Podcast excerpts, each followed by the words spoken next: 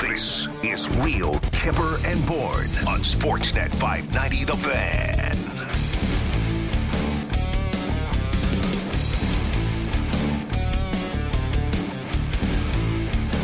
Is your mic on, pal? Now it is. Welcome back! Hey! Uh, Real Kipper and Bourne, take two. hey, everybody, we're back. Nick Kypreos, Justin Bourne. Mike's not working. there we go. Oh, there it is. Sammy McKee coming out of L- uh, Las Vegas, Nevada. Who me? Yeah. I didn't go to Las Vegas. Where'd you go? Arizona. Were you- How's New Mexico? Buddy, I, I, Start, but I, I was. My wheels were already spinning to get out of here before I even uttered, "Hey, Sammy, where are you going?" How was Arizona, Sammy? Really good, Really good, really good. really good. I'm still, I'm still feeling it, Yeah. but I'm doing better today than I was yesterday. I don't remember really what one thing was said yesterday. I was in a brain brain fog, but I'm back today. I'm all good. You're mid 30s now. It starts to have a little longer lasting effect. It's a couple days now to get Oh yeah, yeah. And nowhere in the equation was an Arizona Coyotes game. I ended up in Miami, passed on the Leafs and Panthers game Thursday night. That's right. They were literally there when you were, were and you were like, nope. no, no, no, no. I'll take my spot uh, Yeah. by the pool. You got plenty of chance to see the Leafs play in Toronto. A few, a Co- few, the but we, Coyotes did play while I was there, but I didn't even didn't even think of it. Hilarious. we're glad everybody's back, ready for the run here. Is it the official run yet, or are we still? Uh, Mm-hmm. God, I hope so. We got single digits left for many teams. Yeah, I mean, it's the run for sure. It's, you know, we've pretty much sorted out who's going to be in playoffs and who isn't. And Leafs are set with home ice, all that good stuff. All right, we're glad everybody's with us for the next couple hours. Uh, many waiting on our YouTube channel. Thanks as always for joining us. We're waiting for Sportsnet 590, the fan, just wrapping up a Blue Jay game, if I'm not mistaken. Hey, Sammy. That's correct. I think the Blue Jays will probably be pretty close to done here. We'll get back on the fan. All right. YouTube, iTunes, Spotify. There's nowhere you can't reach us on the Real Kipper and Bourne Show. In about 45 minutes, Mike Futa, former NHL executive, Sportsnet analyst, he'll be joining us. In the second hour, Erik uh, Erlendsson. Erlendsson. Yeah, there you go. Yeah, that's, I was going to spit it out, Sammy. Uh, we were, I just wanted to make sure you, lost heard me faith say early, it. faith early in the show here. I did. but I, I like he's eager. yeah. You I'm can here. tell he's he's away. Our engagement's high today. and I can tell because there's no spelling uh, mistakes yet uh, Are you on his uh, on his program here. Yesterday was a, a Liljegren spelled wrong. So we'll, we will talk Tampa Bay Lightning because there's something going on here. This is a little deeper than just a Yeah. a, a regular. Hey, we don't really care right now. Attitude for Tampa Bay. Yeah, I am curious to see what uh, Erik has to say about them because you know they've had a tough schedule. They've known where they are in the standings, all that. But boy, it's a you, you need a lot of excuses to justify how they've played lately. Okay, the Leafs back on the ice at their uh, practice facility, the Ford Performance Center. They get ready for a struggling Florida Panthers team who lost the other night to Ottawa, which brings us uh, Garry Galley in about 15 minutes Yeah, and he'll help us tee up uh, what he saw last night out of the Panthers and the Senators. We'll talk Auston Matthews. We'll talk Michael Bunting in the next little while. Plenty to get into with uh, Kippers Clippers, Sheldon Keefe. But in the meantime, a good week here, guys, for the Leafs to kind of slow down, Yeah. catch a deep breath. Some good hockey. They didn't get the results that they wanted uh, in Carolina, but overall, I don't know. You got to be pretty happy to see where they're heading towards uh, three, four weeks from now. yeah. I think uh, you know about a week ago we were talking about how oh since the deadline their underlying numbers aren't good. You know we were concerned not just about the success they were having or lack thereof, but how it looked in a process standpoint. I think at the very least you come off a tough four game road trip and you say the process was really good. You can see it coming together. The D-core is taking shape. Uh, all that's very encouraging. Any leakage anywhere for you, Sammy, right now for the Leafs? Al, I wouldn't say that I loved them after they came back and played the way they did against Carolina, and then them losing that game kind of stunk. But I don't think I think what we've been talking about here is that the most positive things for the Leafs is having Auston Matthews back looking like Auston Matthews here. Like, you know, you can talk about the way the bottom six is meshing together, you can talk about the way the D-core looks and all that kind of stuff.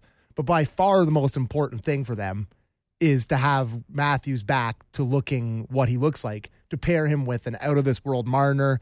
Tavares is starting to get back on his horse. We can talk a little bit about Willie Nylander not getting back on his horse, but to me, the most important thing is getting Matthews looking like he was last year, and that's kind of starting to happen here. I, I thought there was a typo when I I heard 15 shots on goal. Yeah, the fourth highest total ever in a game. Yeah, and the game before, Carolina gave up 16 total Yeah, shots. yes, so yes. Matthews got 15 on his own is pretty impressive. All right, let's go to a first uh, Kippers Clipper with Sheldon Keefe on his star centerman.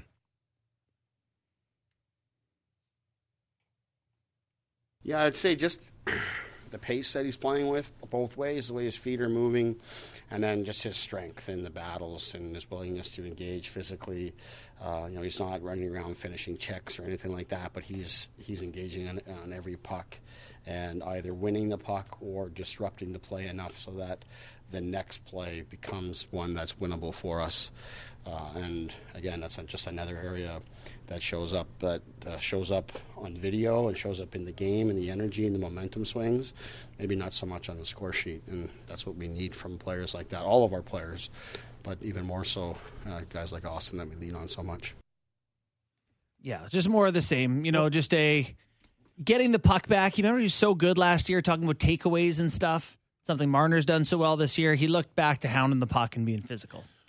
Should Leaf fans just sit there and just go, okay, thank you, he's back, feel better now? Or will there be any of them out there that would say, hey, where you been for like 60 games, by the way? Like, is that even in the equation here? Do we, uh, we don't need to focus on that. We don't need to worry about that. Do we just say, hey, he was he had a bad hand injury? I'm not sure how that affects pace, mm-hmm. but Yeah, just move it- on. Apparently. is it is it worth the conversation to go like okay wh- where's your head been or Yeah, Gunnar and I had that yesterday. That is a big topic. Is you know, and I, and I said, I just can't believe. I feel very confident saying that this regular season was not as much of a priority as it was the year before to him. He didn't seem. It, you can't tell me it's just a wrist that changes the way he's looked the last two weeks compared to the rest of the season. So yeah, worthwhile. Uh, Well, we had the conversation. How many? How long ago was that now that we talked about that? I brought it up that maybe there's a chance that he just kind of flips a switch here, heading towards the playoffs. And in the na- next couple of weeks after we talked about that, it really does feel like you know your wrist bone isn't connected to your leg bones here. like you can still fly around. I know it's a tough one if you don't want to engage physically or whatever, and you're kind of going to. If he really was, a wrist was bugging him, then that's okay. And I guess I get it, but it doesn't mean he has to look as quiet as he did for long stretches. Like I, I don't really know where the conversation goes, but it, it does. You know, not I wouldn't say piss me off, but just you know, I think about it where he's been for a lot of the year, and now he's back, so you just kind of let it go. I I think you just have to just hope that he's back and you let it go. yeah, is the switch less him and more i don't know number 16 because the switch also the, the switch went when marner went back with him you know that right you do know that it's all Mitch. It's all Mitch to me. That's all I see. No, I mean, yes, he is better. no He's- no he's- no it's- it has nothing to do with No, 16 It, It has- oh, certainly oh, come on. has. It certainly has something to do with it. Yeah, playing with the team's best player helps him. and now Willie is kind of lost. Can you not have everybody just play really well at the same time? Is that too hard to ask? That would be awesome. I thought, you know, there's a stretch in Carolina from like halfway through the first till the third period where it felt like everyone on the team played well. It was an unbelievable. I don't know what the, the shots were over that stretch, but it's as good as this team has looked over that run of time. He, I mean, he was a part of it. Him and Marner are unbelievable. Jarnkrok's been a great fit for them. You know, he's someone who's just in the right places. They can count on him. He works hard. I mean, to the point where he's probably the guy in playoff skipper. Well, I, Listen, it's certainly heading there for sure. And Yeah. you know how I feel about Jarnkrok that I much like bunting, like I feel with Michael Bunting. Are they legit number one guys? No. Yeah. But put them with Auston and put them with Marner, and they they their, their skill level and their hockey IQ is good enough where they can contribute and not look out of place. And that's what's happened Yeah. with with Jarnkrok. Yeah. And number here's another thing. Oh, and Auston likes him. A big thing. That's a big one too. Is I think it's more like, can you please just stop with the Kerfoot thing? Like, I don't think you'll see Kerfoot with Matthews again, unless things go off the rails. I don't know. So But I think the, just the Matthews, just to go back to the Matthews Marner relationship in terms of them playing together and what they do for each other, I think one of the big things with him playing was was, it was with Willie and Bunting that he was playing with for a while, and Willie, he had to do most of the defensive heavy lifting on his line Yeah. for a long time, like in, uh, for a forward, and then you put him back with Mitch, who is also borderline elite defensive defensively as well then it really changes the look for both of them. Like I think they help as much each other as much offensively as they do defensively. Like it's a really important factor with those two guys playing together. Which just bring you, back to the same conversation. Like that team has looked their best when Marner powers a line and Matthews powers a line, like in the regular season. But there's they're just so good. I don't think you can ever take them apart. The way they're connecting the ozone, Well, like You know how I feel about center winger. The winger's supposed to be the shooter and the center's supposed to be the playmaker, but it's the other way around. yeah, It's it's Marner who's the playmaker. It's the guy that's going to set up, and now Matthews pretty much is back to where he was as a sixty goal threat out there. But when you're shooting fifteen pucks at the net every night, mm-hmm. you you you are going to have great numbers again eventually. yeah.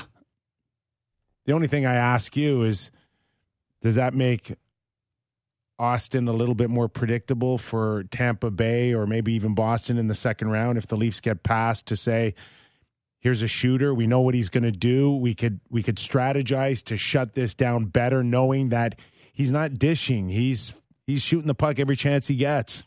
Is this something that you think he wasn't doing earlier, like something Yes. that's changed this season? You think he was passing more earlier in the season? Yeah, yeah. I I see. Again, I didn't get a great sample size Yeah. this weekend, but going into it, certainly more in one-on-one confrontations, more individual battles, more wraparounds, more taking it to the net. Right? Yeah, for for me, it's all it all happens with his feet. Like I don't see him in situations where it's like pass or shoot, and he's choosing shoot. I think when he wasn't getting the same looks, he wasn't putting himself in those spots. He's not skating. He's in traffic. Like the change for me was that he created soft spots with his feet, and that's what changes his skating for me. So, you know, certainly, you know, with anyone, you'd like to be unpredictable. But I think, like Alex Ovechkin has proved over his career, uh, if you do one thing and do it really well, Yeah. your team can find ways to utilize that superpower. It's up to the Leafs to utilize that superpower. And part of that is putting him with Marner, who can find looks like no one in the league, really. See, when when Auston's at his greatest, there are comparables to Connor in terms of dominance. Yeah, and that's Right? what's been missing this year, though. That It has. Yeah. You're right. And now he's he's got it back. The only difference between Connor and Auston when they're both at the top of their game is that Connor can better disguise a pass or a shot Mhm. than when Auston Matthews is at the at the best of his game. Yeah. That's the only thing is that and if if if Auston was bit in is able to bring a little bit more of that uh, unpredictability of shooting or passing to me, he goes to another level. You want to see Mitch get more more pucks? Well, they ha- they had one. When did they score on the opposite play? When was that against Carolina? Or was that against? It was one of the games of the weekend where Matthews set up Marner and hit a one timer goal. Was that against Yeah. Nashville? Like, I feel like Yeah, off Marner's back foot too. He hit that hard. I feel like Matthews is a bit more of a willing passer than you're giving him credit for. Kipper, like don't you? Like I feel like he will defer a little bit more even than I would like. Yeah. to. Like I, I It's it's hard though when you you got 15 shots on goal. You And it- realize well, that, right? and it's hard to. I mean, it's hard to pass up shooting the puck at the net when you can shoot the puck like Auston Matthews can. Probably feels pretty Yeah. sick to I guess rip the it. team says, I go just- ahead Yeah, and pull that when, trigger. when the puck lands in his stick. I'm just near the wondering slot. though, does it make him an easier target to shut down when that when there's less predictability Well, that I mean, the way that a lot of or these, more predictability? I mean, a of lot shooting the puck. A lot of the way these series have borne out or borne out at the end there, you would say that that's part of it, right? Like they haven't got to the middle of the ice in a lot of these big games that they've lost over the past couple of years against Montreal, but against he's- Tampa. He's part he's in. Ovechkin mode right now, where you just know it's coming. Yeah. Right? Yeah, I mean, he when he's when he's playing like this, I think they'll take this version of of his hockey game. Absolutely. Um, so if if it's Auston and Mitch, game one, where's the concern now to find that second line, which brings in a conversation of Ryan O'Reilly and and is Ryan ultimately there to avoid the pitfall of robbing Peter to pay Paul here on your second line? Yeah. Does he come in now and help solidify a second line, or does he come in and and shore up a third line? Let's go to Sheldon Keefe first and foremost on an injury update on Ryan O'Reilly. Yeah, uh, just to continue to, to ramp him up and, and make sure that things respond positively, both uh, as he's shooting more, handling pucks more, uh, and then also just making sure that he's uh, he's safe in terms of minimizing risk for re-injury. So that's really it. Uh, today, obviously, he didn't practice. He did everything but practice, and he had a lot of work in individually himself before we even got out there. And then, um, you know, the hope is that he'll continue to progress towards practice here. I would call him unlikely to play this week, you know, but you know, that hasn't been ruled out necessarily. But I think uh, the plan is more to kind of ramp him up through this week and look more towards next. So O'Reilly's going to be back with plenty of runway, which is encouraging. Uh, I am curious to know where they start him out initially. I did want to share one thing about Tavares, which I think is related to O'Reilly. Kevin Papetti had a tweet the other day said Tavares ranks third in primary points per minute behind Draisaitl and McDavid this season. He's also third in shots per minute behind Pastrnak and Robertson. Been a pretty effective guy for them this season, but struggled a little bit until this past weekend. I wonder Five on five though, yeah, five on five. He hasn't- struggled. Yeah, he hasn't been as and he's one of the most. He's one of the better uh, producers on the power play yeah in the league. for sure. His his, his uh, power play points are, I think, a career high for him, or he's closing in on a career high. He's got thirty five. Yeah, a lot, A a lot, lot. a lot of his points, which is a good play. thing, right? Yeah. You need the power play going. The only question is, is how many of those opportunities do you get? Right, Mhm. two, three. Are there some nights when you get five power plays in the playoffs? No, probably not. But But if it goes anything like it did last year, you'll have eight Yeah, game. yeah. Last year would be nice, right, but yeah. Um, so, do you think they'll give O'Reilly to Tavares, bump him to the wing, or they they have to have a very strong second line. yeah? So they probably will. I got to think if if they want to ease him in in these last few games, you could see him in a third third uh, line scenario. But I think when push comes to shove, that Ryan O'Reilly's in your top six. Yeah, I think that the bottom half has proved itself to be effective enough now. With I know Acciari's missing tomorrow night; he's day to day, so they're going to go to eleven and seven. But if you take Kerfoot off that second line potentially, and you put him, you know, in the place of Simmonds on the fourth line, Seal. so you have Aston Reese Kampf and uh, Kerfoot or whatever. Like, I think there's enough interchangeable bodies in the bottom six there where I would like to, you know, the way it's looked to me, Yeah. that I know they haven't been great um, analytically, and I know that people have been taking a beating for them, but I just feel like those guys are kind of playoff players in the bottom half, Yeah. and that it would be good to have O'Reilly playing alongside Nylander and, and Tavares. I agree. I agree. Stop leaks fast. just just to see less Kerfoot would be good. Although Kerfoot, since you've been gone, has become the league's most electrifying scorer. Shot one clean in the net the other night. Really It's a excited. good sign. It is actually. Like, you know, if he could if he could just get feeling good about his game, a little offensive confidence. When he's gone, he's gone, right? Mm, Where are we with uh, the the Michael Bunting uh, scenario uh, on the weekend between him and, and Keefe? Did you clip that? I have him talking about it. I don't have Bunting talking about it, but I have I have Keefe talking All right, about it. let's let's go to uh, let's go to Sheldon on Michael Bunting. Well, I don't know. I mean, obviously, Bunsen, I do have uh, have a relationship that goes far beyond uh, here. So, but that's not not anything I focus on or think about. Uh, it's a non-issue for me. I give players a lot of leeway and and uh, and uh, pass essentially, especially for those that come right off the ice. You know, it's you. For me to expect a player coming right from the heat of a battle to sit on the bench and then be a true gentleman when I want to go talk to him, that's I'm putting myself at risk in, in going to, into that situation. So, uh, but yeah, not not an issue for me. I think uh, he got the message. Like he said, "No, I understand, and I know that he hears me." Um, but I don't overthink those kind of things, especially on the bench in, in the heat of the moment. You better lock it up. No, you lock it up. Lock it up. Lock it up. Lock it up. Bunting wouldn't be the first guy to just look straight ahead when Oh, a coach no, is, we've all been uh, you know, saying his piece. You might say something looking forward. You might go, yeah, yeah, whatever. Yeah, But uh, yeah, I got you. yeah, but I will say it is noteworthy that that uh, interaction was with six minutes and change left in the in a two one hockey game, and Bunting didn't see the ice again for the rest of the night. So uh, this is what Bunting said about it. Uh, I'll leave that between Kiefer and I, but what I will say is we have a good relationship. We've known each other for a long time. There's not much to really see here. He's one of the reasons I signed here, and I'll leave it at that.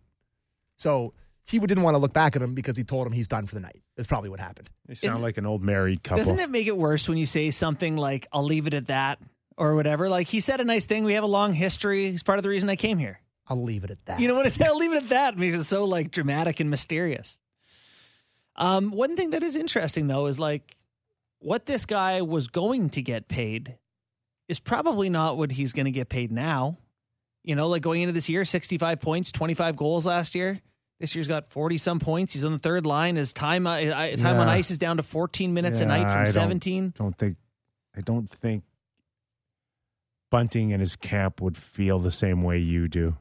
I mean, whether it's for the Leafs or not, he's not earned himself any money this year. He's not done himself favors. He's playing again 14 23 and behind in every metric uh, you know, compared to last season. You so think part of the strategy was to back him off a little bit? no, I don't think it's a Or just contract ha- thing. I just don't think he's you- playing as well. So you think that he won't deserve a bigger raise based on the last 15 games or of slowing down? Yeah. That's what I think. Yeah, we're going to pick up this conversation. But we're going to go to Garry Galley first. Uh, Ga- Gals, how are you, pal? I'm doing great. How are you Oh, guys? I'm- me and Justin are going to get into it on bunting. Uh, We do not agree. no, we'll we'll let you pass on that one. But uh, uh, thanks for joining us. Uh, certainly, we we caught your your call uh, uh, on the weekend, and uh, just your thoughts on on the Panthers tomorrow night. You got a good look at them and what the Leafs can expect. You know the game. The game last night, um, obviously for for Florida, the two points, um, you know, for them as being as close as they are to the cusp, um, certainly were, were were points they had to have. But you know, if they didn't get them and they went on a seven game heater right now, then it wouldn't matter. For the Ottawa Senators, in the slim hope that they've got to run the table or go eight and one to have any chance, um, that's a must win, right? So, uh, you know, as you get to these games, I don't think people realize, oh, they're two teams that aren't in the playoffs, but these are teams that, you know, are playing extremely important games towards the end of March and in, and maybe into April. And they're learning a lot about their team. And uh, the Panthers made a lot of changes in the offseason. I think those changes really slowed uh, their organization down. And I, I still think they're not quite through it yet as they're trying to make their way to the playoffs. I thought they had a really sluggish start to the game last night. They didn't look um, they didn't look themselves as they looked in games past that I had seen. The Senators looked a little little fresher, a little more on top of their game, um, and, uh, and and I think the Panthers just uh, kind of hung around at the start. But in the second period, you know, Ottawa took some penalties. Some of the Panthers' good players had some puck touches on the power play. They started to get some feeling good about themselves. And then uh, Forsling had that seeing eye puck that kind of went through traffic, and all of a sudden, uh, it was the Senators that were on their heels, and, and it was Florida that was kind of skiing downhill. And and I think this whole game was really in the balance until, uh, unfortunately, Lundell took that un, un, ill-advised penalty where he gloved the puck back. And it's amazing, and and we we all know this because we're guys who played the game. It's amazing how one thing at one time can turn it on a dime. And that penalty ended up being the undoing of what would have been a really tight finish and uh, towards the end, and, and the game got got blown out. But uh, you know, Bobrovsky, you know, didn't look terrible, didn't look great, and I think that's the reason why teams like Florida and teams like Calgary and teams, uh, you know, that are are off the bubble that you thought might be there uh, is usually because their goaltending has been kind of up and down throughout the year, and, and it's hard to just get it back to being as good as we think he could be for the Florida, and that's what they need for him in order to really get on a real heater here. Yeah, they're definitely going to need to get red hot. You know, the Leafs are in kind of a unique situation where they don't really need the, you know, you want to go into the playoffs playing well, but they know where they're sitting uh, with nine games to go. What are your thoughts on on where they're at generally, and you know, sort of the uh, just playing out the string here? How, how how they need to go about that, finishing these nine games? The million dollar question, and I don't believe there's an answer because until you go through it, you don't know, and then you look back on it is can a team be as like Tampa, bored out of their minds, finishing off this friggin' thing? They know they're going to finish where they are. Toronto knows they're going to finish where they are. You know, the coaching staffs are trying to do their damnedest to keep the intensity level up, keep that pace of game up, keep the players a bit on edge because soon these playoffs are going to start. When the playoffs start, as we all know, they start at zero. Everyone starts on the same line again. And if you try to go from a team that's going through the motions to a team that has to to pick it up against a team who's been picking it up for quite a while, that's when you get stung. And so you got to really be careful. But for the Toronto Maple Leafs uh, and and the Tampa Bay Lightning, and they know they're going to be opponents. I think both teams realize they don't care whether they start at home or on the road, and that was proved out last year. And people talk about you know the home team. Seriously, nowadays you think if we don't game, win game one, we're really in a must-win situation already in a series. So teams don't care whether they start at home or on the road. Getting game seven at home is important, but for the Maple Leafs, like, yeah, I mean, they're trying to play good hockey going into the playoffs, so they're ready to rock and roll because they're going to be playing a team that I think is going to try to flip a switch.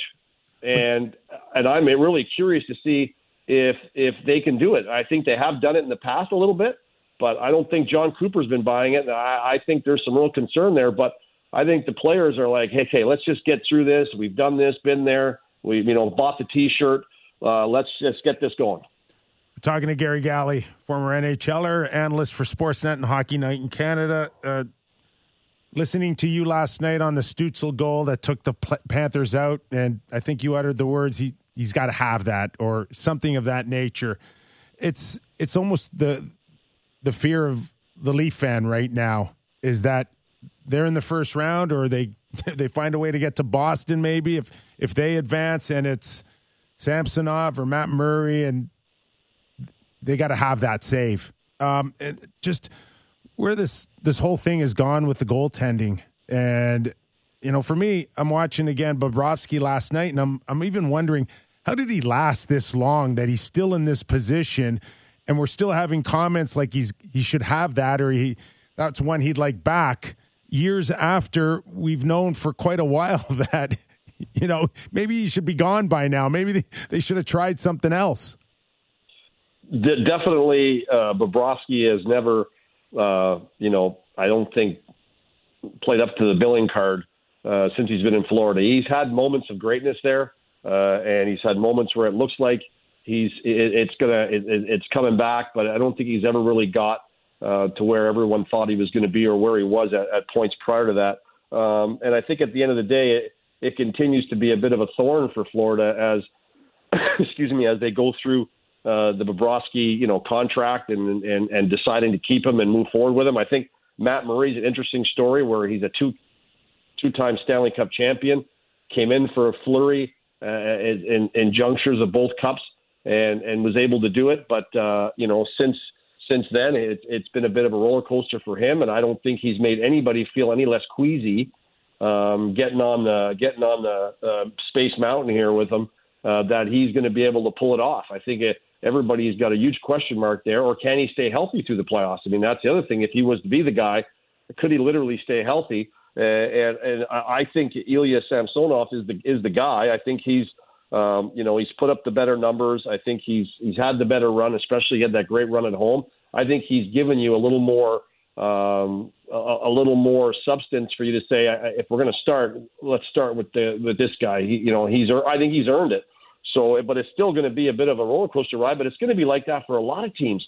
There's a lot of teams that don't have uh, the goaltending that they want to have. You know, very few teams, you know, have that stud in the net. And uh, and Calgary thought they had one, and look what happened there. And Tampa Bay has got, which they everyone thinks is the best goalie in the world, and and he's had moments of where he's got a bit of uh, a bit of rust look like and, and and maybe getting a bit tired. That team's played a lot of hockey in the last three four years, and um, so uh, a lot to be told still. I think a lot of teams are going in with uncertainty in their net.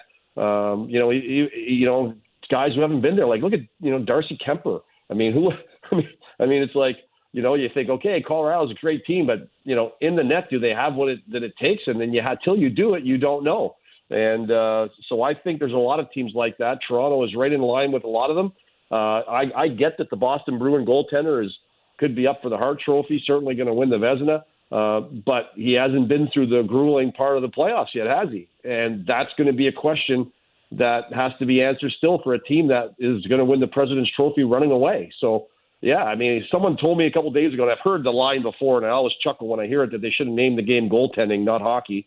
And I said that last night on the broadcast because really does a lot of it come down to uh, you know your goaltending. Do they do they let in that goal that you're talking about, Nick? That one that he beats them. You, he should have had that. That's one he's got to have, and and he you know he can't afford to let that in at that time. And you know, uh, you know, do you have that goaltender that is going to allow some goals, but the timing of the saves is what matters. Does he make the right saves at the right time?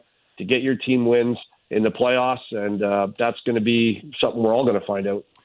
One of the questions they're also grappling with is, you know, everyone has told the Leafs about defense. They, are saying, hey, you, got to have eight guys, you got to have nine guys. Kip and I have talked about it, and I think it's kind of consensus. You go deep, you need a lot of good D men. Problem for them now is they have a lot of good D men who are asked to watch hockey games where do you stand on the importance of getting those guys involved? Does Connor Timmins need a game or two? Do you need Gustafsson in for seven to nine games, or can they just say, "Hey, we think these are going to be our six guys in playoffs, so that's who we're going to run with"?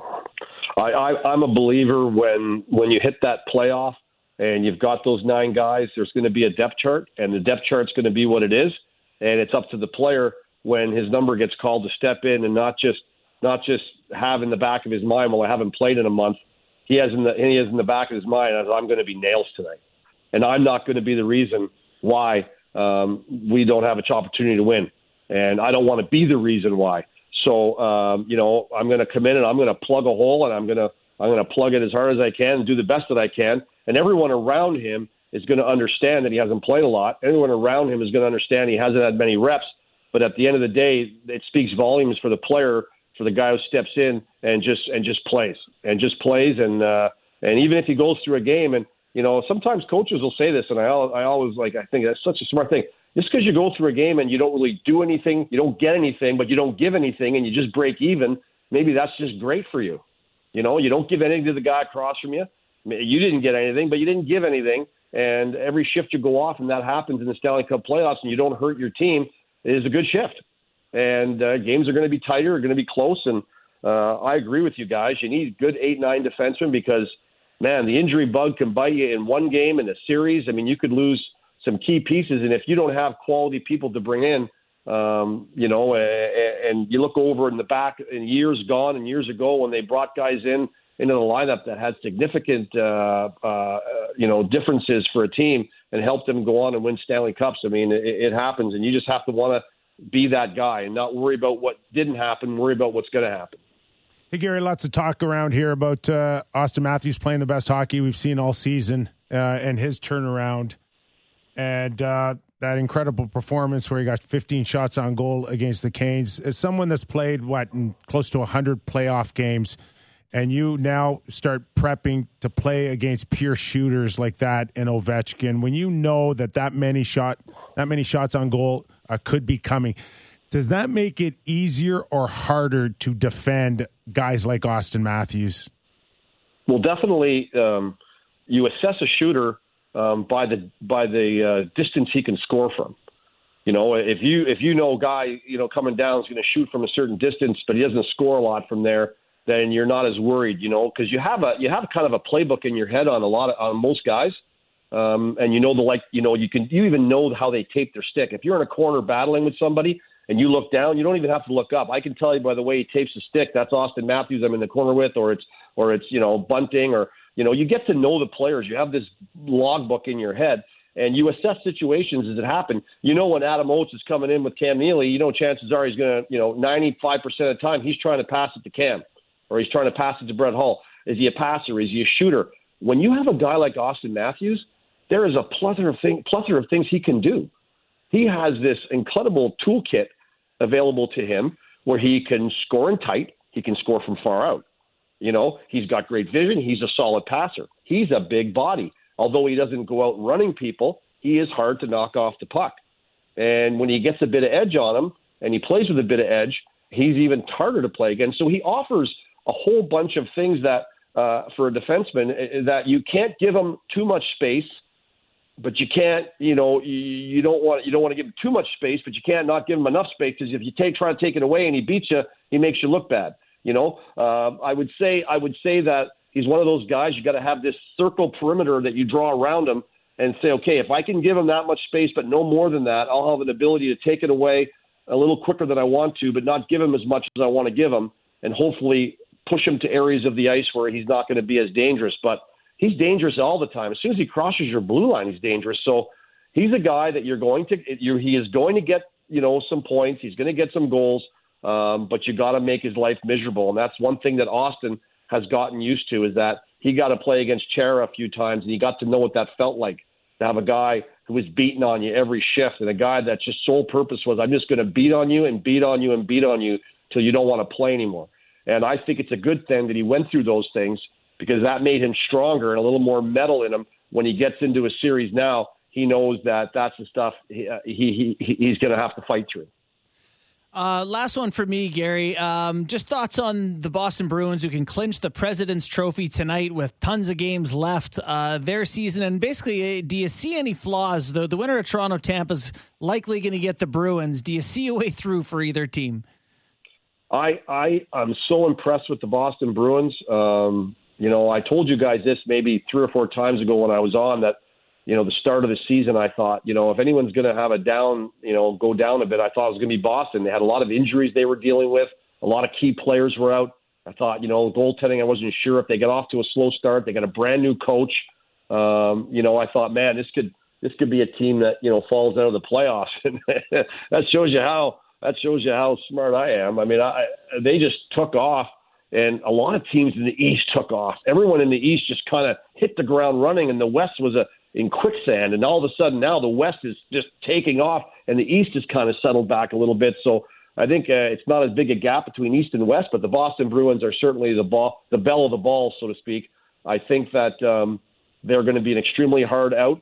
As I said earlier, if, if Ullmark and, and Swayman play the way they played all year, I think they're going to be a very difficult team to beat. Um, but you know, it, it, you know, you can you know you can draw a team like they could draw the Islanders in the first round, and and the way their goaltending has been, which has been nails, he could be up for the Vezina, and a team that is a hardened team that's been in the playoffs and is not scared of anybody, that could be a real interesting matchup.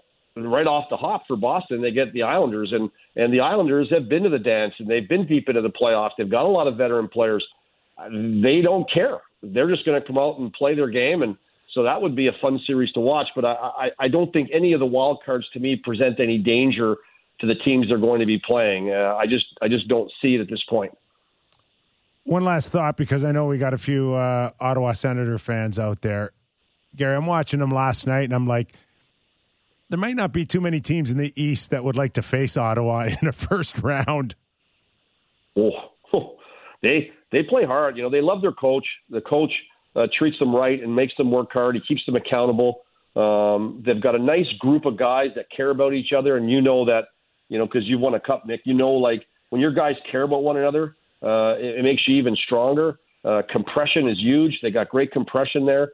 Um, they haven't had the use of Josh Norris, which I think is going to be insane when they when they get him into their lineup on a regular basis and he can stay healthy. I think it's going to be really you know really really a step up for them there. Uh, can they get DeBrincat signed and keep him because I think he's fit in really nicely. You know, Claude Giroux's had this renaissance year. He's been so so good for them, and Brady Tkachuk is, the leader. I mean, they got to get their goaltending up on task because you know I know they've had injuries and stuff all year long, and, and Mads Sogaard might be the goalie of the future, but you know, is he ready to step in and and and uh, from game one next year and, and take them into the playoffs and and have a and have a run at it. I, I don't know, but they are going to be a hard team to play against. It's the way DJ has them wired, and um, you know it's a shame they had that four nine and one November. I think they really never got back out of that. Um, and that goes to show you that you know you can't win the Stanley Cup or, or get into the Stanley Cup playoffs at the uh, in the first few months, but you certainly can fall out of it. And um, I think since the new year, since January, they're probably have the second or third best record maybe in the National Hockey League. Uh, they had it going there pretty good for a while, but they'd only really caught up to maybe three points. And that shows you how hard it is to catch up when there's nights where three points are going out here, three points are going out there. So uh, one month really did them in, but that's that's a learning lesson that you can't just say, "Oh, we had a bad month." You can't have bad months. You have to figure out a way to keep your bad months at 500. You know, six and six. You know, five five and five and whatever and four whatever. But you got to keep those there and then have your good months, and that will get you into the playoffs. A four nine in one month really does some significant damage. They got eight games to go. They got to run the table, but it doesn't look promising. But what looks promising is uh, this shiny new toy for uh, the new owners next September. Hey. Yeah, and I, I don't know what you guys, but I mean, I'm hearing like you know over 900, 900 million. That, are you, are you out of it officially? 60 million. What's that? are you out of it officially? Well, yeah, just yesterday I decided to take uh, to drop out. I was, like, I was right in there. so. too crazy. Me too. I made I made my first year. I made under a hundred thousand dollars a year playing in, in '84. I mean, are you kidding me? I didn't build up no piggy bank for that. And, oh boy! Uh, but uh, but man, I mean, I got to, I I I just I'm just like taken back and now hearing that you know yeah, LeBreton Flats is a place that would be a great place to put an arena and well downtown, but but there are some parts of these ownership teams that it's LeBreton Flats isn't a layup. They are looking at other places, other locations, and things. So, yeah, it, I guess it's exciting for Senator fans and to know that they're you know going to have uh, this kind of ownership and someone's going to invest this kind of money into this. And but uh, it's going to be fun to watch, and uh, and and it's going to be a good team moving forward too. And I think the ownership groups that are looking at this, they know that a bargain compared to the Washington Commanders. That's for Ooh-wee. sure. Six billion. Hey, Garry, great stuff, man. Thanks for doing this. Always a pleasure, guys. Take care and uh, enjoy the enjoy the battles to the playoffs here in the next few weeks. Yeah, thanks, Garry. Yeah, Appreciate we're looking it. forward to having you on uh, throughout the playoffs, Garry Galley. Hey, uh, I found his uh, answer really good on preparing, like to play against a guy like Auston Matthews because I played against Garry Galley and yeah. cerebral, right? Smart, mm-hmm. intelligent, played the percentages, got to know your tendencies. You get to know a player, mm-hmm. right? You, you got the book on him, yeah. but come game one and game two, man, you start really locking in on guys. That's when it gets to fun to watch. For sure. Should be good. All right. Sammy, do we blow by the yeah, uh, third base uh, stop sign? Yeah, Futa won't mind, boys. Okay. good. We got Mike Futa after the break. We're going to take a, a quick break to uh, listen to these words and uh, come right back. Real Kipper and Bourne. Big opinions and in depth conversations covering the Leafs, Jays, Raptors, and the NFL. The JD Bunkis Podcast. Subscribe and download the show on Apple, Spotify, or wherever you get your podcasts. This is Real Kipper and Bourne on Sportsnet 590 The Fan.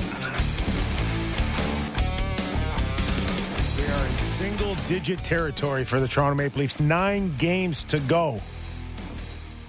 Lots of prep work still going on, including ours on the Real Kipper and Bourne show. Sammy, we we got our boy Mike Futa. Now, Feuds, yeah, Mike is sorry, joining us. The, I'm just on the phone with uh, Garry Galley. He just called me. He wanted to run over some notes. You're the headliner, buddy. I knew when I saw what was going on before me that I had at least 10 minutes extra time in the treadmill before you get touched. So, listen, during the break, you know, Justin looks at me and goes, Man, you're going like, what is it with you and with Auston? And I'm like, well, what do you mean? There's nothing going on. He says, hey, it's an interesting weekend. He's playing awesome, and you're questioning 15 shots on goal. And I'm like, no, I'm not questioning it. I've just never seen it before. And you've been around the game a long time. Like 15 shots on goal in one single game for anybody's off the charts, is it not? Yeah, it's really, especially when you start to think about some of these games that you're looking in the third period and you're seeing a shot 17, 15, like overall. And you think that this kid put up 15 on his own, which is, uh, you know, I mean, I know Kipper, you've blown a lot of horns for for, but it, it kind of coincides a little bit too with getting a little bit more ice time with number 16. Uh, well, don't say that because everybody thinks I'm just like you know sucking up to Mitch Marner. well, I'll tell you right now, and I. I've never questioned anything about his his like been in junior and stuff, and I you know in the playoffs some of those chipping it in the crowd and stuff, but he is head above the MVP of this team this year. It's not even close, and uh, he's done it through a bunch of injuries. So it's almost like if you want to get somebody going, and no knock on Matthews just throw 16 with him, and they can hit a large bucket of balls with him feeding them the puck. But it was good to watch. It was good to watch. I mean, it, it's good. They're going to need all of them going. So, you know, and now you slowly get O'Reilly back into the mix. You start to get closer to that series that you guys have been talking about for eight months. yeah, it, you know, it's it is funny. Like since I don't know November or December, we've had some sense it's going to be Tampa Bay, but what we have perceived Tampa Bay as has changed over the course of the season. Like it was like, you know, for a long time it was it doesn't matter what they do, they're still Tampa Bay. They still have Vasilevskiy. But there's no doubt that the people who have said that are now kind of going, but maybe, but maybe they're a little softer than before. Well, I'll tell you what, on Saturday, it was like Saturday afternoon. It's unfortunate. It's like someone giving you the lobster and prime rib at one o'clock, and then the rest of the day you get cheese and crackers because that game itself was like yeah. kind of the bar being set for what those teams are able to do come playoff time when they turn it up a notch, and uh, and still with some pretty key piece, key pieces missing. I mean, you throw Foligno into that mix, he's going to be back, and if Taylor Hall's healthy with the Bruins, and obviously, I think you've got to look at Toronto and say, can they match up and play that style? I don't think that's their best interest um, to do that, but they have become a lot grittier uh, on the back end, and again, I think that if Tampa Bay throws that style of game at them, I think their power play has just got to take them out of the out of it. And I mean, obviously, the one thing we've talked about a lot with Tampa Bay is the one thing the Leafs 100%. You know, I still think they lose the goaltending battle. Um, uh, the forwards are kind of a bit of a wash, and the Tampa has the elite, but I like the depth on Toronto's on the Toronto's out on the back end. But if you look at that whole that whole style of play, they've played so much more hockey than the Leafs that if they can, you know, I don't expect the first game to be five nothing, but if they can sow some seeds of doubt early in that series and take a, you know, get up early, I don't know whether Tampa Bay should have it in the tank to come back on a team with Toronto that's should be fresh and should not in any way like if it's an, if it's a war of attrition, they they, they got to they've got to outlast Tampa Bay. I would think they should be much fresher and much deeper to be able to take them out in a series. We're talking to Mike Futa, a former NHL executive, now working on Sportsnet as an analyst. Uh, you just mentioned uh, right off the top that uh, you need all of them going. So, who isn't, and and what's what's Sheldon Keefe's mandate here in the next nine games? Get your deep pairings down where there's a comfort level. I mean, uh, I, I kind of see what up front when he's got to do a little bit of that because obviously Ryan O'Reilly is going to be such a big picture of what he whatever he's got in mind for where he's going to slot in that you're going to have to juggle some stuff around with the forwards because there's such a key piece that's not available to him. But I really think there's got to become some stability with what you want in the pairings on the back end and realize who's actually going to be that seven guy. I mean, I think you could get yourself into a bit of a trouble if you start playing a little bit too many mind games with, you know, this is the group, this is the pairings we're going to go on the road, this is the ones we're going to be at home. It looks like they're going to have home ice advantage, which is obviously going to be critical. But get your pairings down. Um, get, I, I think, if you want to rest a couple forwards, do whatever you want. I think they've got home ice, but you've just got to get, especially the back end, there's got to be some more consistency to the pairings and some more comfort level with who's going to be against who and, and figure out who your goalie is. I mean, it's amazing that at this time of year, there's so many teams, and I was, I was looking at today. I've got to go on Hockey Central tonight, and we were talking about how many teams started this season with this picture of what their goaltending was going to be like, and now you see the Edmonton Oilers kicking out Skinner, and you've got the Los Angeles Kings on a roll with Coop Korpisalo and Pheonix Copley. I mean, and Jonathan Quick's the starter in Vegas. It's just that now here we are, nine games left, and there's still discussion as who's coming out of the, game to start for the Leafs. And I, I don't personally don't think it should be a, a question, but the fact that it is is quite interesting. You know, the the one other lineup thing that stands out to me is like if Matthews and Marner are going to play together, that means Tavares and Nylander are going to be together, and they haven't. They've had runs of play that have been uninspiring. Do you think they get Ryan O'Reilly, or would you rather see O'Reilly play down the lineup?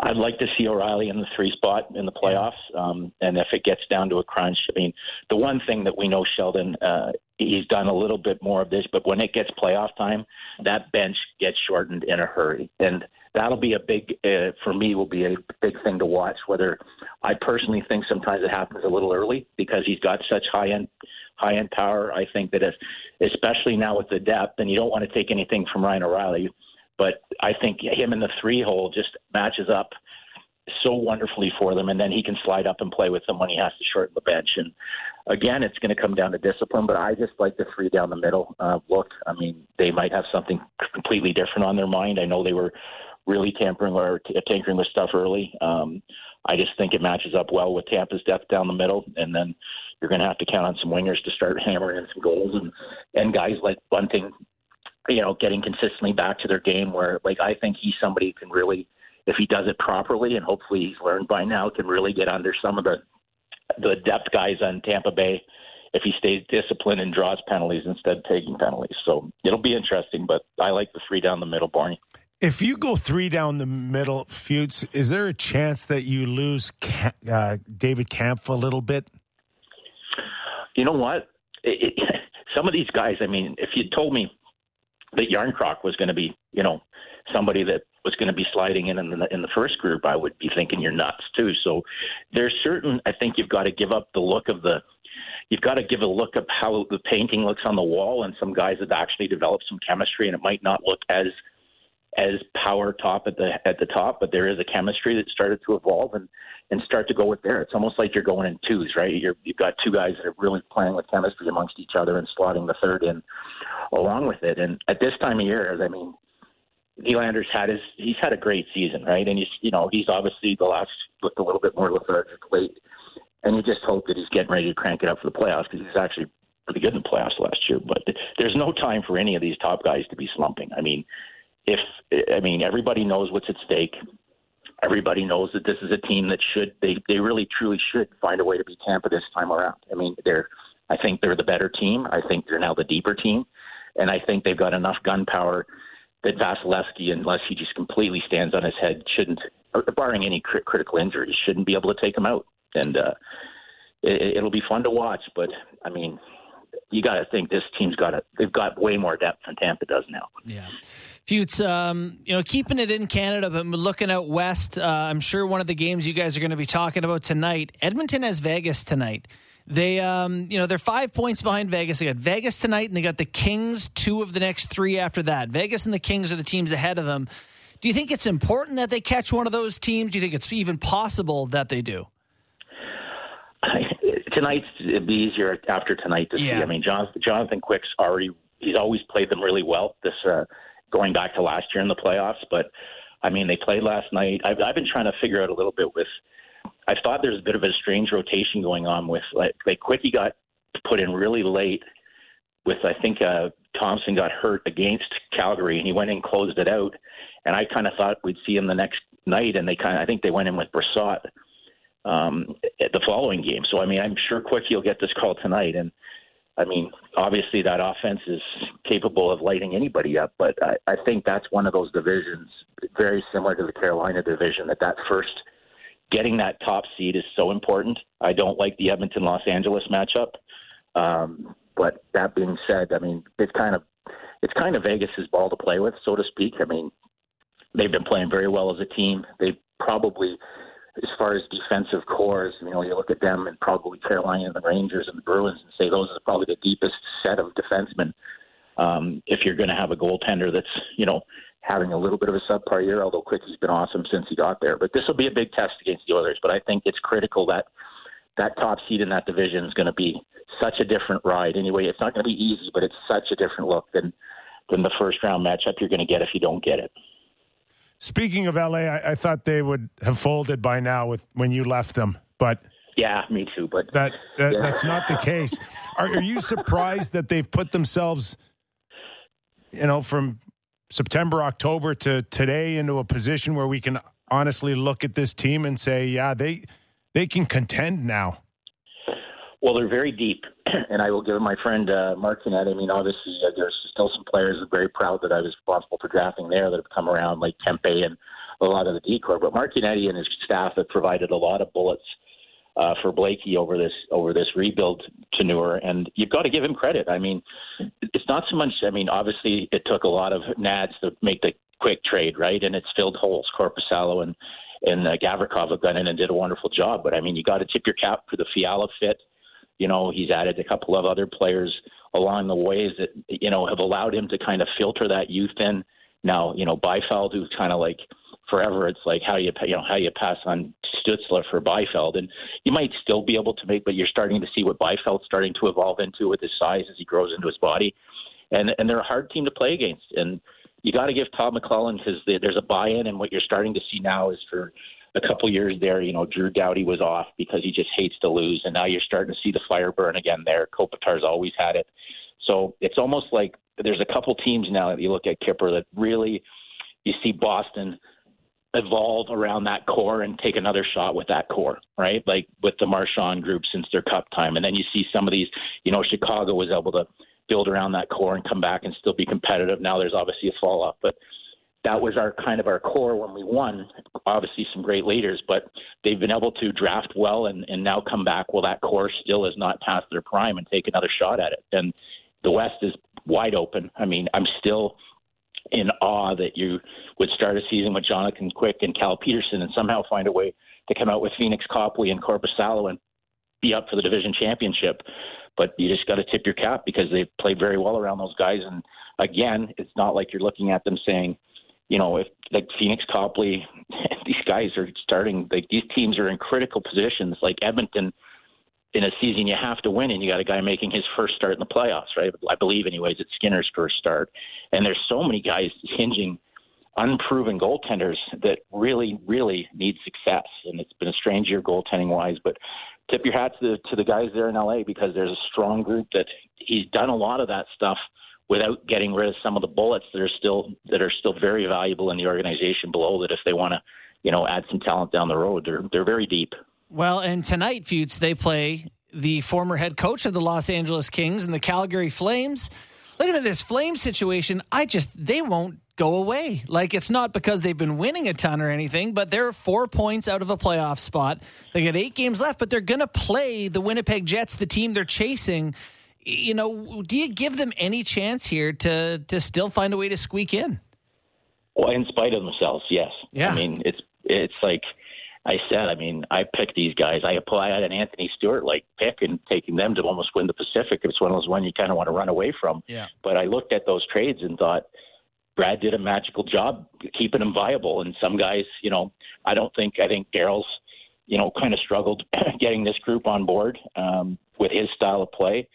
Some of those players will never be able to play that style of play, and it's it's shown. Uh, Markstrom, but uh, that that being said, like I mean, here we now we, we're talking about it's almost a microcosm of their season, right? Now you've got this shiny, and I don't know him the way I know Knies, but you've got this guy that you've been recruiting, your own top pick that's coming out of the states, and there's not a chance he's going to be in the lineup uh, until you know. I, I, I just don't think Daryl's going to change that lineup until they're officially in or they're officially out, as far as giving uh, the kid uh, Coronato a chance to play, and it's.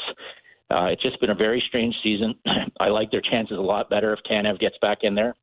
Uh, he seems to be the thermometer as far as their level of warriorhood, if that's even a term. But uh, it, it's still there for the taking. I mean, it's basically now. I don't. I, I don't think Nashville. I think now without their their injuries, I don't think they're a real threat unless Saros goes nuts. But it's basically now who's going to come back into form quicker, Hellebuyck or Markstrom. And the guys around it have to, you know, there's a couple guys in Winnipeg that are, you know, when they look at the finish line, they know they're not going to be the Winnipeg Jets much longer. So how much do they want to dig in? And Calgary's got to capitalize on that because there's there's been a lot invested in a group that's kind of very been very underwhelming for the entire season. So hopefully they can catch lightning in a bottle and and play hard here down the stretch. But they can't lose to teams that are below them in the, the Bedard sweepstakes, and they got to find a way to steal a couple against teams that. I mean, if you can't get up for LA tonight. They got absolutely washed last week, and I think it was in LA. I mean, I stayed up to ten thirty at night, and it was six one by ten forty five. you you should be. You should be if you got any pride. You should be ready for this game tonight because they humiliated you last week. You is, should certainly be ready to bring your A game. Feuds, is it just too easy to say? Well, uh, Jonathan Huberdeau is just not a Daryl Sutter guy. I don't think so, Kipper. I mean, but he isn't. I mean, that's fair enough. You kind But of can they still find a way to make it work? Can there still be some magic down the stretch here? between the two of them. Yes. Magic. No, no, no shot. No, eh? I'm not quite ready Hey, to pull you know Daryl better than the rest of us. You Well, tell Daryl's us. to do Daryl's going to do whatever he can to get the best out of Jonathan Huberdeau over the best of the last two weeks. He needs something out of him for this team to win, and Daryl's notably been a guy that pushes the right buttons down the stretch to get the most out of everybody. And you're just not seeing that with this group, and whether you know that's something that has to be addressed at the end of the year. I mean, if I'm Jonathan Huberdeau, it's one thing to say, no, you know, I didn't like Daryl, you know, ever calling him out early in the season, and you know, he went from the best passer in the history of the franchise. You know, he's going to take a crap in the middle of the game or something, and it's kind of gone up and off and the rails and stuff like that. But Jonathan Huberdeau's got to be a lot better, regardless of who the coach is. I mean, and more accountable. And he's obviously a very well liked teammate. But down the stretch, he'd do even if he wants to be moved, he'd be doing his best services by finishing strong and showing the other teams out there or showing his own teammates that he's worth the 10-5 or whatever schmill that he's getting starting next year. Like you gotta, you gotta. The, the criticism sometimes have been a little too harsh, and he doesn't handle it the way, say, a Justin Williams or a Mike Richards could handle it. But the bottom line is you've got to bring a game that shows that you're worthy of your money, and that's been a problem as well, not just the coach.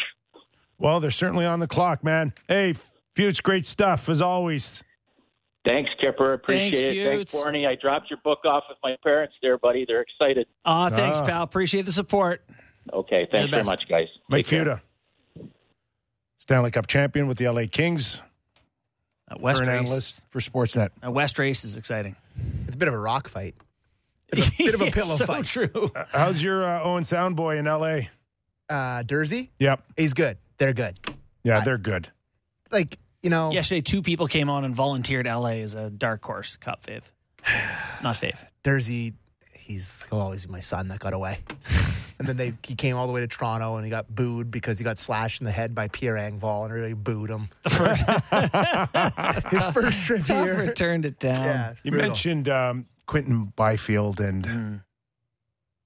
uh, just taking him over Stützle. Yeah.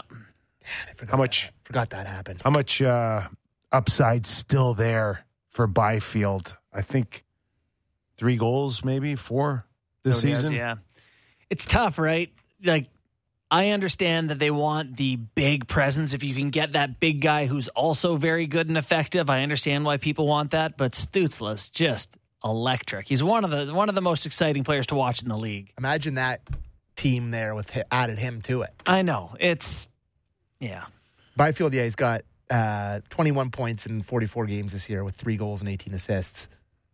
Yeah, it's the risk of yeah, you know, and plenty. What's he? 20, 21 years old. The big he's body. 20, he's he- 20 years old. 20. Just- like he may come into it.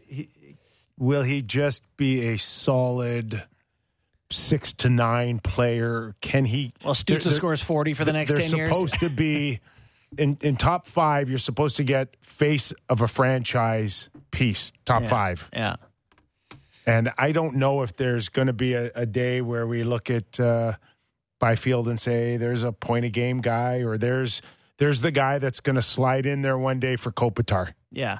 Well, and I imagine that's what you hope, right? Like you, you think of all the skill guys who put up points, and you say that's fine. We didn't want that. We wanted the playoff style guy who's going to be there. And I believe he does. He play center. I know he's wing this year with He's a them. center. But like you know, if they get Natural a center. you know, like you mentioned, a Kopitar type replacement, they'd feel pretty good about it. It's tough to see it happening at this point, but 6'5", 220. you know, like if he can score 70 points at that size, is that as effective as Stützle getting 100? I don't know. Yeah. Um, it'd be nice if the two teams battling for the final playoff spot weren't both from Canada. Yeah, I was right. You can't leapfrog Seattle. Love to see Seattle. LA, LA scare you for Edmonton in the first round? does Big, Big time. time. Yeah, big time. yeah, Uh, and I, I like Edmonton. I've been. I feel like I have been the most vocal Oilers so, supporter possible this year, but definitely some fear.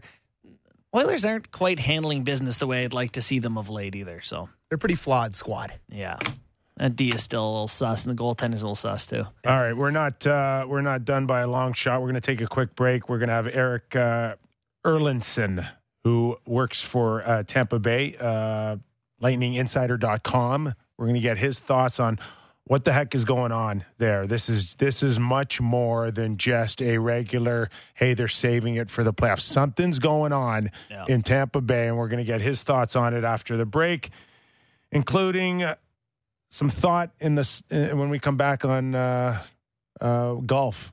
Brooks Oh yeah, Brooks, did you see Brooks uh, Koepka Yeah. in the in the stands living in chirping Yeah, wearing, Ekblad? wearing a uh, jumpsuit with no shirt underneath. Okay, holding the Velour. cone. we're we're gonna we're gonna dig into that.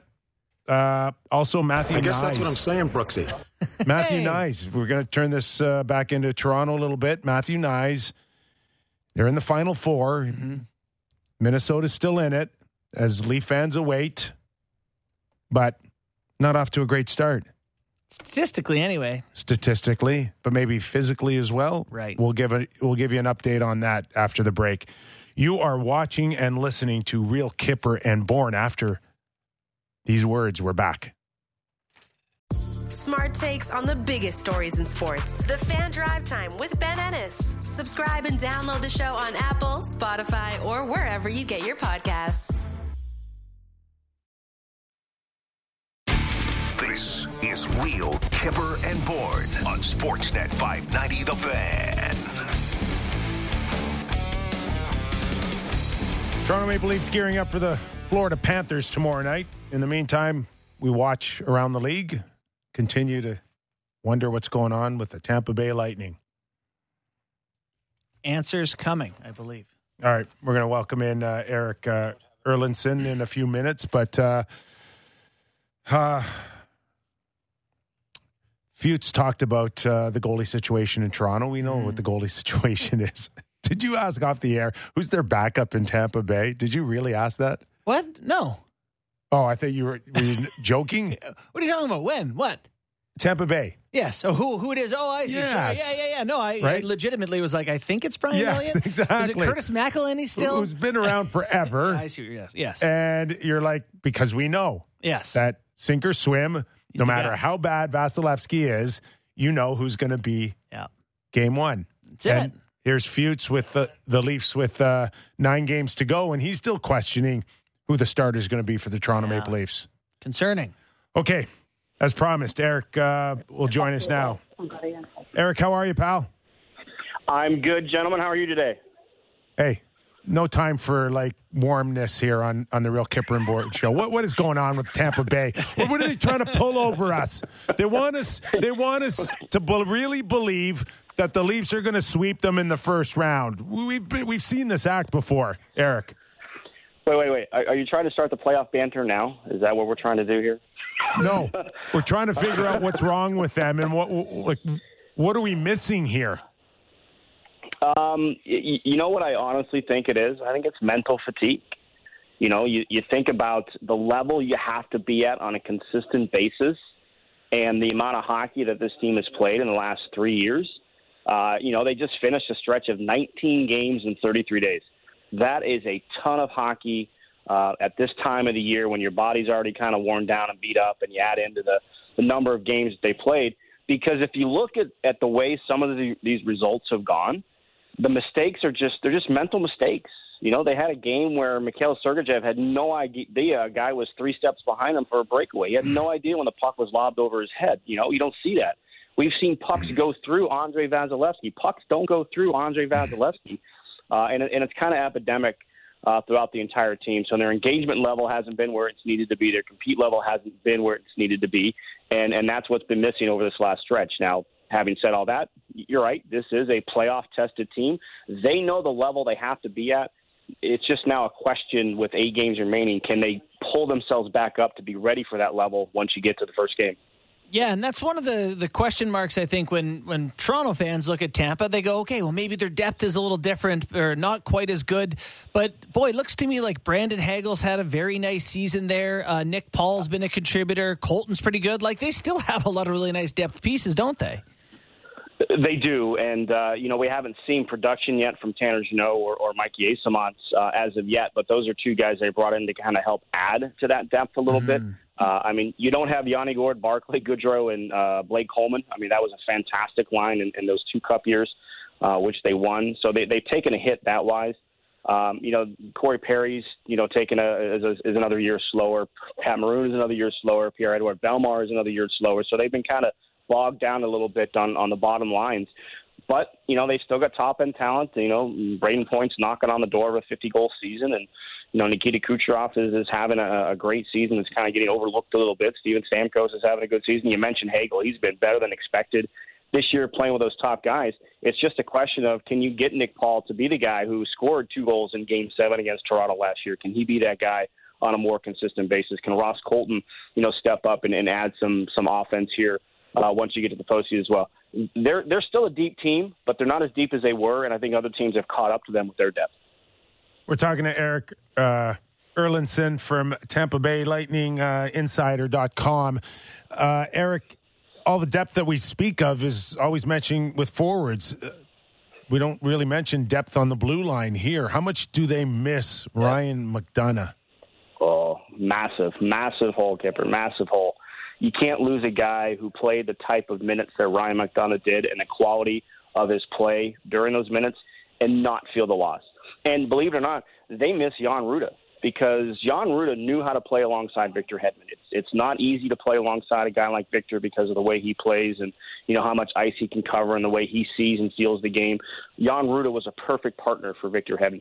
We're eight games into the season and they still haven't found a guy who's going to be consistently next to Victor Hedman. So yeah, the depth on the back end has taken a big blow. You miss the leadership. Uh, you miss the quality of minutes from Ryan McDonagh. There's no way you can replace those. As good as Ian Cole has been, for a good portion of this year. He's not Ryan McDonagh. Nobody really is Ryan McDonagh. And, uh, you know, that's the one area I thought maybe Julien BriseBois would, would address when we got to the trade deadline was maybe add to the defensive depth. Uh, but they went for the two forwards instead. You, know, you mentioned that they had played 19 games in 33 days. I read that they hadn't had more than one day off in a row going back to sort of mid February you know, now things slow down a little bit for them. They'll have some gaps in their schedule. I know they have, uh, I think it's Carolina tonight, but they're going to have some schedule gaps. Do you think, with a little bit of chance to recharge and refresh, that this is a situation of they still have the guys who've made them great, that they will be able to be that closer to that team than the one who's lost four in a row here? Yeah, I, I think so. You know, they they had you know they actually came home They're in the middle of a four game trip, but they came home after the Boston game. It was an afternoon game on Saturday, so they came home, got to spend a day, you know, with their families on Sunday, practice yesterday, and flew out. Uh, they got two home games coming up this weekend, and they got three days, three days off, like between games. It's going to feel like a, a mini vacation compared to what they've kind of gone through here the past month. So I, I think it does give that opportunity to understand what they've gone through, uh, how difficult a stretch that was, but to get the, the the rest, not just physically, but to just get away from the game for a couple of days. You're going to have a charity event uh, next week. That's uh, usually a good time, you know, for the players to be involved into. So yeah, I, I think that they can. Um, you know, it's uh, it's just a question of uh, you know matched up against Toronto again in the first line, can, the first round. Can you get to that level that you need to to you know look at another long playoff run? I mean, they've three straight trips to the Stanley Cup final. It's uh, it's unheard of in today's game. Um, you know, they were able to do it, uh, but that is a lot of high intense hockey uh, that kind of takes some mental fatigue out of you. So that's the thing to look for here in the last eight games is if they can find some of that consistency. They were very engaged in that game Saturday against the Bruins. They faced six power plays in the opening 14 minutes of the game uh, to you know to push through and didn't get the result they wanted. But that's it's a building block for them that they got to have you know kind of take another step forward here tonight against Carolina. Hey, Erik, where's the Jon Cooper factor in all of this? Because uh, one of the better coaches, right? I mean, over yeah. the, the last 10 years, uh, record speaks for itself. But is there a lot of sympathy coming from him on 19 out of 33 nights? Or does he look at uh, his, his bench and go, I want more accountability? I'm benching more guys here. Is he at his best or worst right now if I ask the players? Well, boy, the players will give you a much different perspective, right? Um, I, I think uh, I don't think he's at a point where he's going to you know sit down guys, bench him for for some play. Obviously, that kind of caught the team's attention back at the beginning of March, at the start of the stretch. But I think he does understand what 19 and 33 means, right? And and they got plenty of opportunities. You know, there wasn't much practice in the past month. There just wasn't because there wasn't time. Um, you know, they would use their morning skates as their practice time, and you know they were just trying to give the guys as much rest, trying to balance that with with trying to correct errors. I think the one thing, if you're Jon Cooper and the coaching staff you're looking at, is they've given up seven goals three times since the All Star break. That's the area that probably has them the most concerned. Uh, that they want to, you know, kind of tie in and, and, and get things uh, reined in in that capacity. So I, I think he's more with them and understanding what they've gone through than trying to, you know, you know, crack the whip a little bit here. Uh, but he he's in his ten years. I think that's the one thing that you know you really figure out about Jon Cooper. He knows how to manage his players, right? Like he has that rapport with them that he can be stern uh, without being forceful, right? They get the message across, but in a way that's not you know tearing guys down. He's very good at that. Uh, so I, I think he's more with them in this aspect than he is trying to put them down. You know, I'm, I'm, trying to get a sense for the depth that Tampa has, and some of the names I'm not as familiar with. Uh, Nicholas Perbix is a rookie, I, I, believe, has had a good season um, by all accounts. He's paired up with Hedman right now. Tell us a little bit about him and um, you know how he is compared to. Well, I'm not going to compare him to McDonagh, but names we wouldn't know as well in Toronto. You, you, know what? He's probably the way he's played this year. Think Anton Stralman. That's okay. kind of the style of game that that Perbix will play because he's very poised, and, and you know it's hard to teach poise with the puck uh, and understanding. He's got a really good head for the game. Um, he's been up and down the lineup like everybody else. He's played with Mikhail Sergachev. He's played with Victor Hedman, but he's you know they've been trying to find these right combinations uh, for the deep pairing. Uh, another one of these late round picks that the Lightning seem to find. He spent four years uh, St. Cloud State, uh, you know, really brought his game offensively. Uh, wasn't really known as that when he was drafted, um, you know, his draft year, but kind of found his game there. Was a part of uh, Team USA at the Olympics last year uh, in in China. So you know, he's kind of steadily built his game up, and you know, he's uh, he's really been a find in terms of what he's been able to do for this team this year. In that they didn't know what the right side was going to look like beside you know besides Zach Bogosian and Erik Cernak. You know, they brought in Philippe Myers um, you know, he didn't pan out, and he spent most of the year down in Syracuse. We'll see where he fits in, you know, once the regular season ends. Uh, but Perbix has just been a steady, steady presence and a surprise to kind of help, uh, you know, give some depth that blue line that they weren't sure that they had. You think you know, especially players coming out of college, but until you put them in that pro environment, how they're going to adapt. And he's been really, really good on that aspect and earned himself a quick contract extension. You mentioned goals that we've watched going on Vasilevskiy goals that you're just not used to seeing through him. Uh, eight games left, including tonight against Carolina. What is the sense on Vasilevskiy's scheduling from here on in to get himself ready for game one? Is it to play as many games as he can to play himself out of this? Is it to practice? Is it to give him a couple of days off? How does he prep himself he, um, you know, he is a guy that they have to rein in, and and he's learned to understand that because he wants to work all the time, and it's uh, it's difficult. It can be difficult to kind of you know wear yourself down at this level. Uh, so he, he's more of a guy. He wants. He, if you asked him to play every game, he would do it. But I, I think there's a balance there. Um, you want him to kind of get his game in line for sure because he is the most important piece on this roster. But you don't want to you know go too far with it, right? Uh, I think with eight games left I'd say he probably gets five of those. Uh, certainly, he'll get the you know the the the, the finale against Detroit, the home finale. Uh, most certainly, they get the three days off next week. There's a back to back in New York next week as well. But I would imagine Vazzy gets three of the uh, or five of the final eight starts just to kind of you know get him back on track a little bit and uh, you know maybe get into some more chemistry with his with his defense because there's been a lot of breakdowns here in the last uh, three four weeks or so in terms of their defensive structure. So I think you want to get all that in line as you look ahead to uh, the middle of April.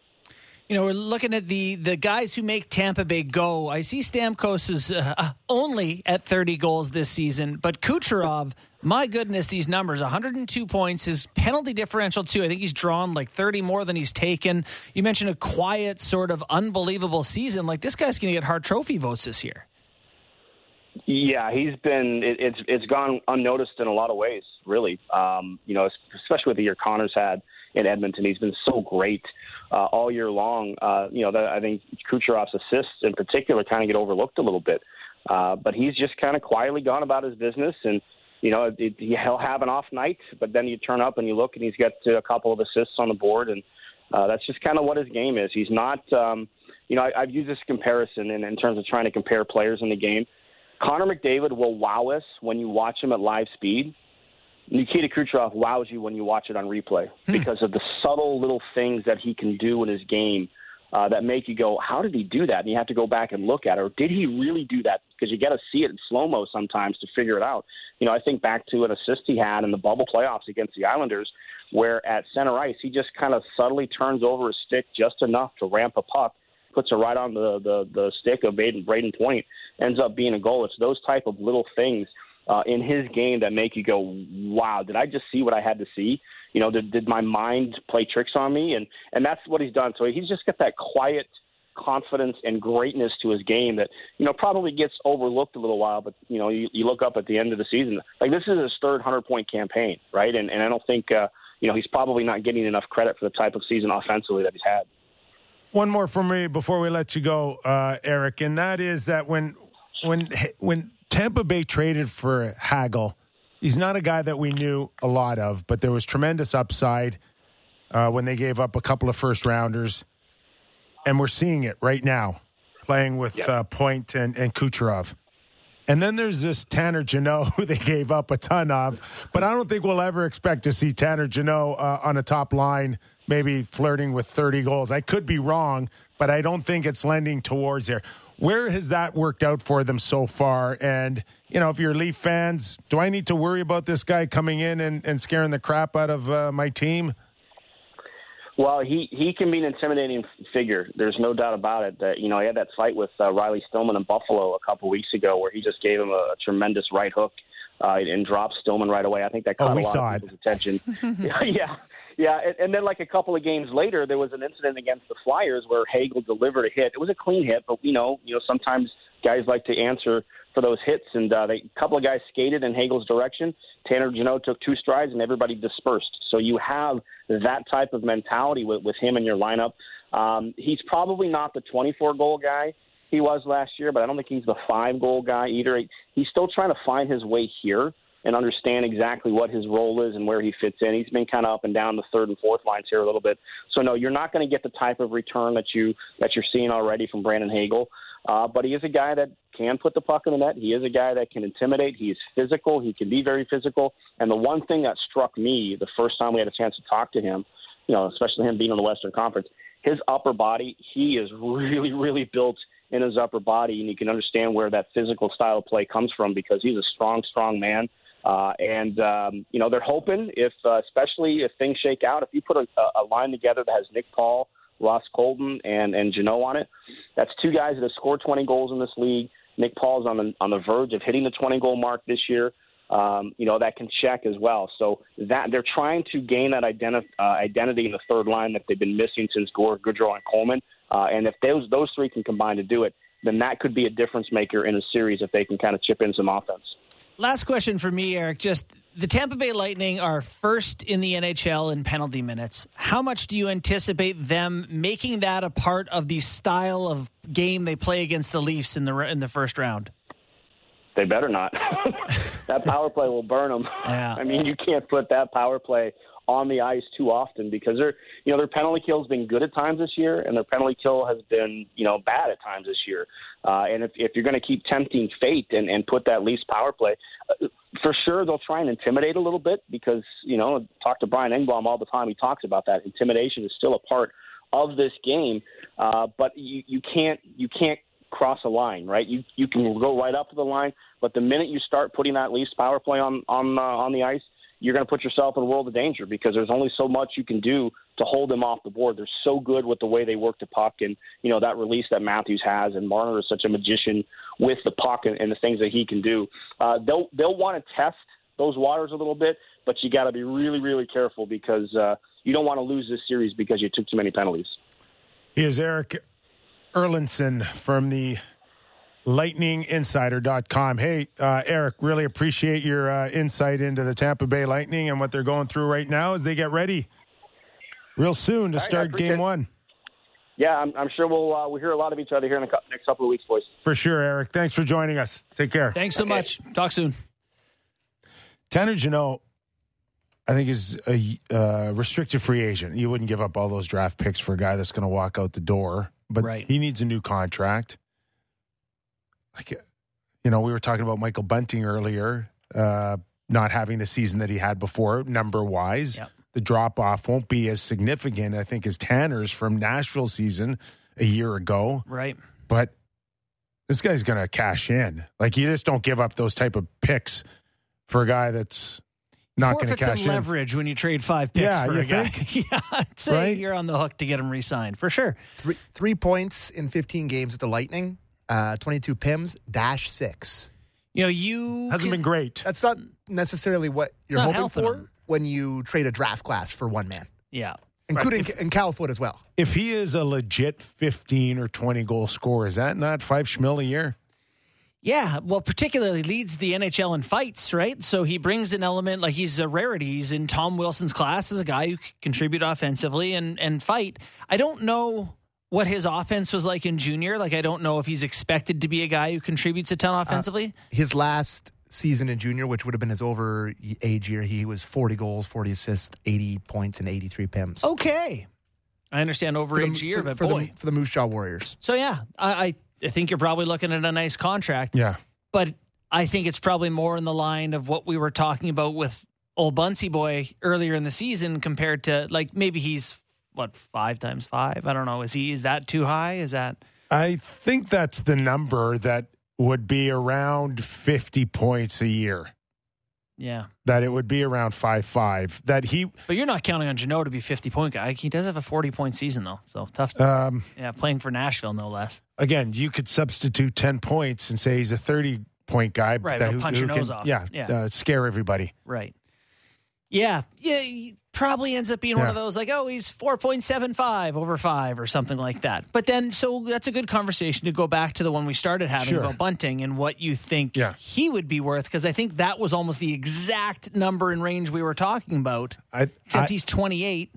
Yes, which would mean that if he was to go and knock on doors to 31 other teams, like what would be true. He's UFA, not RFA. yeah, stat. UFA. Yeah. So he can knock on doors. So I think the only way it gets done for the Leafs to get a better number than what would other teams look at is if you are offering six, seven, or eight years to Bunting to bring the AAV down. Yeah, I think you're right. I'm shaking your head at like he can't do that. But yes, I agree. Right? Yeah. So if if the number for for market, and I don't think anyone would ever entertain to give Michael Bunting seven years, I give, six I or give seven. him the Nick Paul contract. He can have 3.1 for right. seven years. Sure. That's that's where it would go yeah.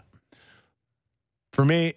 If if the Leafs were to knock on the door with seven times 4.3, 4.4 it could get done, or someone else could offer him 4.75 for five years. Yeah. Uh, You following me?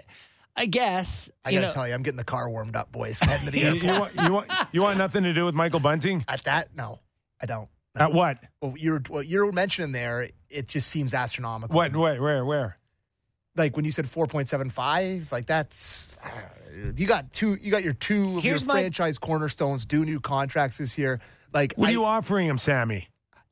a drive to the airport. here's my bunting stuff, Kipper. So you don't want him at all back? Listen, You wouldn't think, take him for three and a half or four? I, I pro. I guess maybe depends on the term. Like it just, I think he's been awesome when he's played with great players, and he's found a way to play really well for stretches of time with great players. But I don't like him down the lineup as much, and he hasn't had the ability to stick on top lines, you know, consistently. Like how many times over the past two years have we talked about him getting sent down to the lower lines, and you know, like I don't think Yeah, and he finds himself always back. yeah, because he has to work his way back. To me, you can find somebody like you- this is where Kyle Dubas and the and their pro scouts and where you're paying all these guys all this money and you're going to be paying guys all this money even more in the offseason if the two guys sign on the dotted line. Where you have to go out and find cheaper talent. yeah. Like I I like Bunting and I like what he brings, but boy, 475 I'm, I'm like of two, oh, two minds of this. One is that if the, the Leafs have a very strong case to not pay him that much, but Bunting has a very strong case to say someone's going to give me the number you mentioned, twenty four million dollars for five Just- years or something. Just go go back and watch what like Mason Marchment more in the Tanner Jeannot class than Michael Bunting because this guy's bigger, Physical, he's yeah. stronger, more physical, can scare people. He's got more of that element. But goes down to Florida, puts up some decent numbers, cashes in with Dallas. Mhm. 4.5 million if I'm not mistaken. Sounds right. Better numbers. Yeah. Bunting has better numbers than him. Yeah. So there's a case like you could see a team saying, 4 or 5. yeah, Right there, 4 or 5. yeah, four or five for You wanna- whatever. you want to outbid me? Okay. But if you're the Toronto Maple Leafs and you're looking at it, this guy's going to hit his 28th birthday without having played 200 NHL games. He's got one really good year under his belt.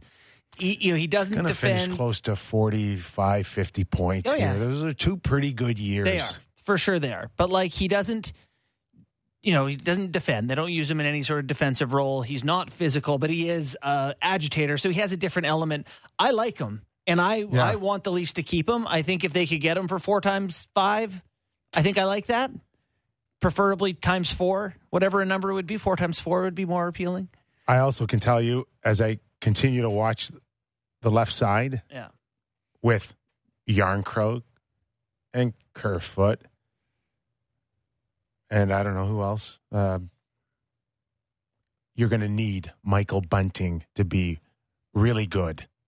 I haven't. I didn't feel like you liked him this much all year. The uh, I like him. I like him a lot more when I see my alternatives on the left side. yeah. What's Kerfoot going to get? He's a UFA. Do you think they'll keep Kerfoot? Wow, I'll get a, Sammy's I'll get a, big, I'll get a big enough Uber for both of them. Guys, like this is a real conversation about a guy who scored 50 points last year, kills penalties, plays 17 minutes a night. They use him up and down the lineup. Ah, He's a. UFA. Yeah. I'm saying those are the realities. You think you're going to just go find I think he can get, replacement guys? If, I think he can get his three million somewhere else. Absolutely.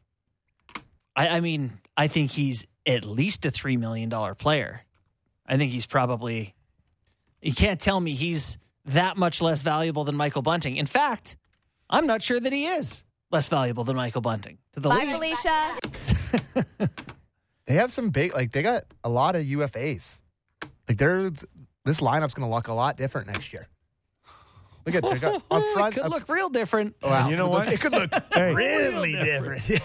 And all the money is going to go to Matthews and Nylander to get them re-signed.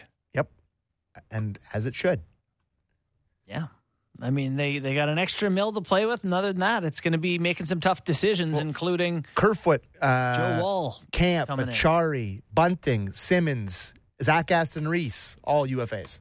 Yeah, that's where you want your UFAs. Okay, Bottom of the lineup. Speaking of the left side for the Toronto Maple Leafs, give us uh, what's going on with Matthew Knies. Oh, quickly, before we move on from Bunting, if the Leafs, and I saw, I think it was Mario Kart in the chat put this up there, and it's a great point, that if they let Hyman walk for 5 5 and give Bunting 4.75, I'll never forgive them. I know. The Hyman thing really not sitting well now that Because, he's got as because I, goals especially because I bang the goddamn table, be like, maybe you could just pay him. if you if you overspend on the seven or eight years on term, you can bring Bunting down to four three, four four. I think. No chance. I mean, I said yes. I, I I am not talking to your suggestion Yeah, as yeah. it being untrue. You're just shaking. You're you're not. I am the you're, GM you're passing hearing on that. that. and saying I don't want to I'm- give I'm passing on seven that. years. What's 35 year old Bunting look like? I don't know. JB, totally fair. Yeah. Totally a legitimate point. I'm not saying no to that, Yeah. but certainly makes you think uh, y- those are the type of options that the Leafs have to be considering. It's impossible for Kyle Dubas to hear a case about Bunting or any GM and not think he's worth, you know, north of 4 million at any year, any sort of term, given the numbers he's put up and Okay, Sammy, give us a Matthew Knies update. what is going on? Borny, you said that you saw it before the, the show mm-hmm. about him that he hasn't had any points yet so far in the in the tournament. Yeah. They've only played a couple games so He's far. on the number one line in the country. How do you have no points? He scored 13 goals in two games, and he didn't have any points. Sounds like they were uh, checked quite fiercely. Okay. So that's not awesome, but it's you know you know how it is. Sometimes it doesn't go in for you. But uh, the other fact is, here's a quote from uh, the head coach Bob Motzko. He says uh, he's going to really heal up now. He's talking about the break. He's going to really heal up now. He's been battling some stuff. It's not going away real easy for him. Talking about him playing through injury in the Frozen Four or in the tourney. So not great, Bob. Well, hopefully, he, uh, hopefully he heals up Um, but it will help that in the first round they won't see a real physical team like Tampa Bay. You're going to play bottom of the order. Here's Maroon, Perry, Bellemare, Colton, Jeannot. I got to tell you, boys, it's going to be tough for him to get in the lineup. Oh, thanks, Tips. It's good. No, just like Well, some people got him on the top line. Oh no, people- no, they, yourself they got him winning the Conn Smythe. you're the one who was putting him on the top line all year. No, I was not. Yeah, yeah, yeah. We just knew that there might be an opportunity in those last few games to get him in. We know he's signing a contract. They're going to burn the year. He's going to get a, his game in. Yeah. I, yeah, I don't see him playing much. And I don't ever see him. I don't. I never saw the Leafs dropping him in there with Matthews or Tavares and saying, "Hey, yeah, go show us your stuff now." They they would don't know. ease him in Yeah. like they would any other kid when you don't know. I only reason I wasn't as sure as you about that is seeing how Nick Robertson was chucked to the wolves with Yeah. you know against Columbus and even this year I think he started in the top six at times. This So- guy uh, like carries a little bit more weight than than Nick. Literal weight, which is nice. He's a larger animal. So all right, well hopefully he is He uninjured by the time He's got he no plays- points in the biggest game of the year. He'll fit right in. Oh jeez, man. Whose team you on?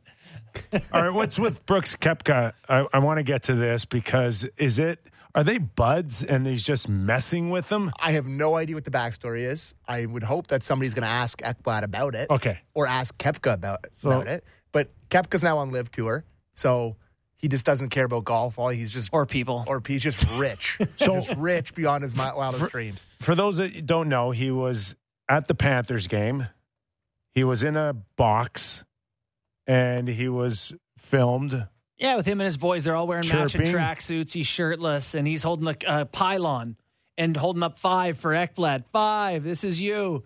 And then uh, you get the audio, and he goes, "You suck, Ekblad."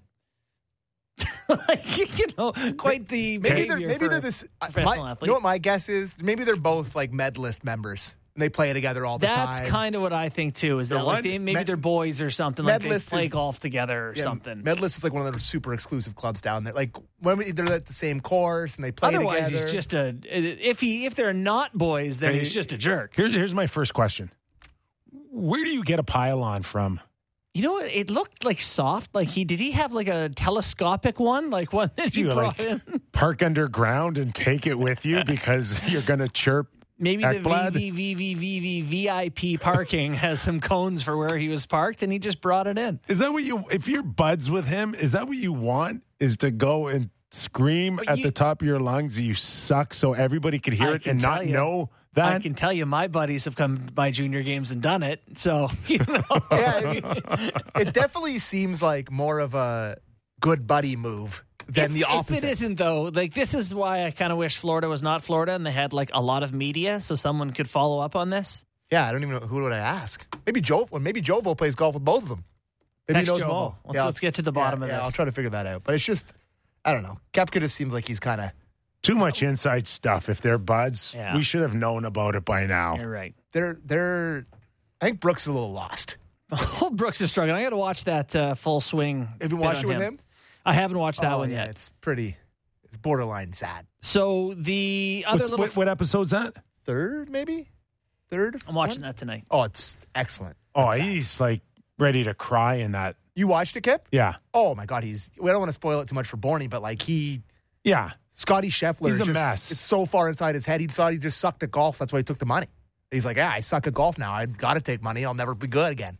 They got him at like the I'll be honest. perfect I had a moment where he won four majors in, uh, over two years, and I was like, "Is he going to get like up to Tiger's numbers? No, like, like- he he can win at will, he was unbeatable. Like he was the guy that you look to in majors that was Yeah. just the toughest guy. Chipping in Yeah, yeah. like in big now he's got situations." zero confidence. Well, now he doesn't. Now he doesn't get to play. He went to LIV tour. He'll play the Masters, but Yeah, but you know to what else? He's got zeros. He's got Yeah. a lot of Yeah, zeros. he's got a lot of zeros.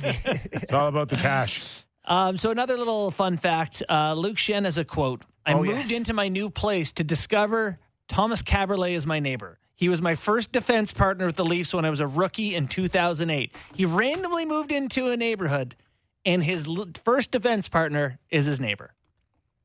Good. I mean, that's probably what Thomas happens when you give move him some into advice. He can work with them. neighborhoods. I Yeah, imagine. yeah. Oh, the rich guy moved to the rich is, guy has neighborhood. Luke What a Schenn ever small- made money? No, yeah. I mean, is, does he have a big contract? Let's look that up. I'm sure he's made enough to move into a nice house. Played for a lot of years. Well, I know, but he's never. I don't think he's ever had a huge contract. He his career earnings I'm fascinated are by this. Hold on. 25, 25 million. Is that good? He signed with he signed a contract extension with the Leafs in 20 How big? uh, it was a 5-year, 18 million dollar contract. Yeah. You know. Yeah, he's that's not bad. The guy's been a And warrior, then, yeah. and then he Pretty signed a, a 2-year with the Coyotes for 1.25 for 2 years and then he's been on 1-year bangers ever All since. right. So there you go. One more here. Uh, last night we got a uh, Tiger Williams celebration in the shootout. Oh my God, Is Tiger okay? Like, was there? I've heard people say, like, I hope Tiger saw that Elliot tweeted and like a tribute to Tiger. Nothing happened to Tiger, right? Tiger is on our morning show tomorrow. So he's doing fine. Okay. Yeah. I don't know what. Why? Uh, uh, Zeta went down his stick. Yeah, rode his his stick stick after down scoring after a shootout goal Yeah. against Buffalo. And people are saying that Tiger would be a. Does Tiger have a copyright on that or anything? Well, Is- is- are people worried that he would have been offended by it? No, I think people. I, I think people are like, it's a good thing. It felt to me like uh, Tiger tribute? was sick, and they were like, "Oh yeah, like a tribute because some, something's wrong with Tiger." Apparently, Oh. it's not. I don't know. I didn't get Okay, that. Okay, nothing is wrong with Tiger Williams. Nothing is wrong with him. He's on our morning show tomorrow at eight thirty. Yes, he's fine. Sports 590 The Fan. So when Pezzetta was doing Pezzetta things last year, I Yeah. went on the television and I said that he was my favorite player in the league. Yeah. Um, I got So what did you think of that. it? Uh, I like it. Whoa, I still you- think you're eligible to get punched in the face for it, but he's a tough guy who wants to fight. So yeah. Okay. Yeah. I wouldn't do it because I would rather be ineligible to be punched in the face. Oh my God, it's the best thing ever. You loved it. Oh my God, how could you not?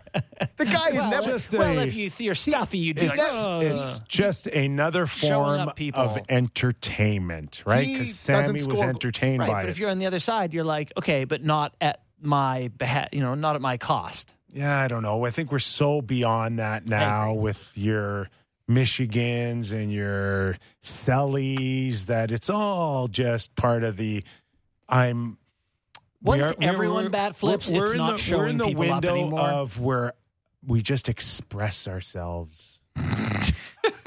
that it was No. a, that was an incredible. So how many goals has Michael Pezzetta scored in his life? Like in the league? Buddy, he's a player. Don't you give me that one, Michael. He's Okay, Michael Pezzetta has scored. he's got some goals this year. He's got 11 career tucks. It's not never. He gets his chance in the shootout. Probably not many chances six in the shootout in his career. Yeah. He's He thinking that- it could also be his last one ever. There has to be an element of, Of that. Of course, that building's half, three quarters full of Habs fans. He shoots one under the bar and he just rides his stick and does the two biggest points I've ever seen. It was an incredible. You've had one of the Pezzetta's worst. getting a contract, boys. You've had one of the worst seasons in Montreal Canadian history, And you're riding your stick. and right, you're riding your stick. Ah, light now. all the all Go the, back to go back I'm to Florida and have some with more it. margarita. the Light ghost now. of Boom Boom Geoffrion on is This this could be the highlight of their season. till they get Connor Bedard. Then they can all But that- no, collectively but ride that's their next sticks. season. That's true. This is not. This is this season. They haven't had a lot to cheer about. No. This that could be it. I remember what it's like when your team is bad and you follow the team because I was just reading an article on how Pezzetta has actually like really been a great player for them this year, and maybe next year he'll be. You get excited about really far down the line of There's, things. there's nothing to not like about the kid. I told hair. you I am a Right? big Pezzetta he plays fan. hard. He's Oh, willing to f- drop his mitts. He He's loves right his in your face. teammates. right in your face. right? And if they are building this culture and they're they want to protect one another and they're he's the first guy to jump in a pile for you, I'm okay. Ride your stick if it makes you feel good. Ride it right. into summer and April. Doing the bull dance, feeling the Feeling flow, working it. Love it. All right, just like that. Take a little break, and it's like uh, we never went away. Back at her. No, we went away. You could tell. Garry rusty. Galley, Mike Futa, and Erik Urbanson. Erlendsson. Erlendsson. Had it all day too. Gosh darn. We're back tomorrow, though. You can count on that, Real Kipper and Born.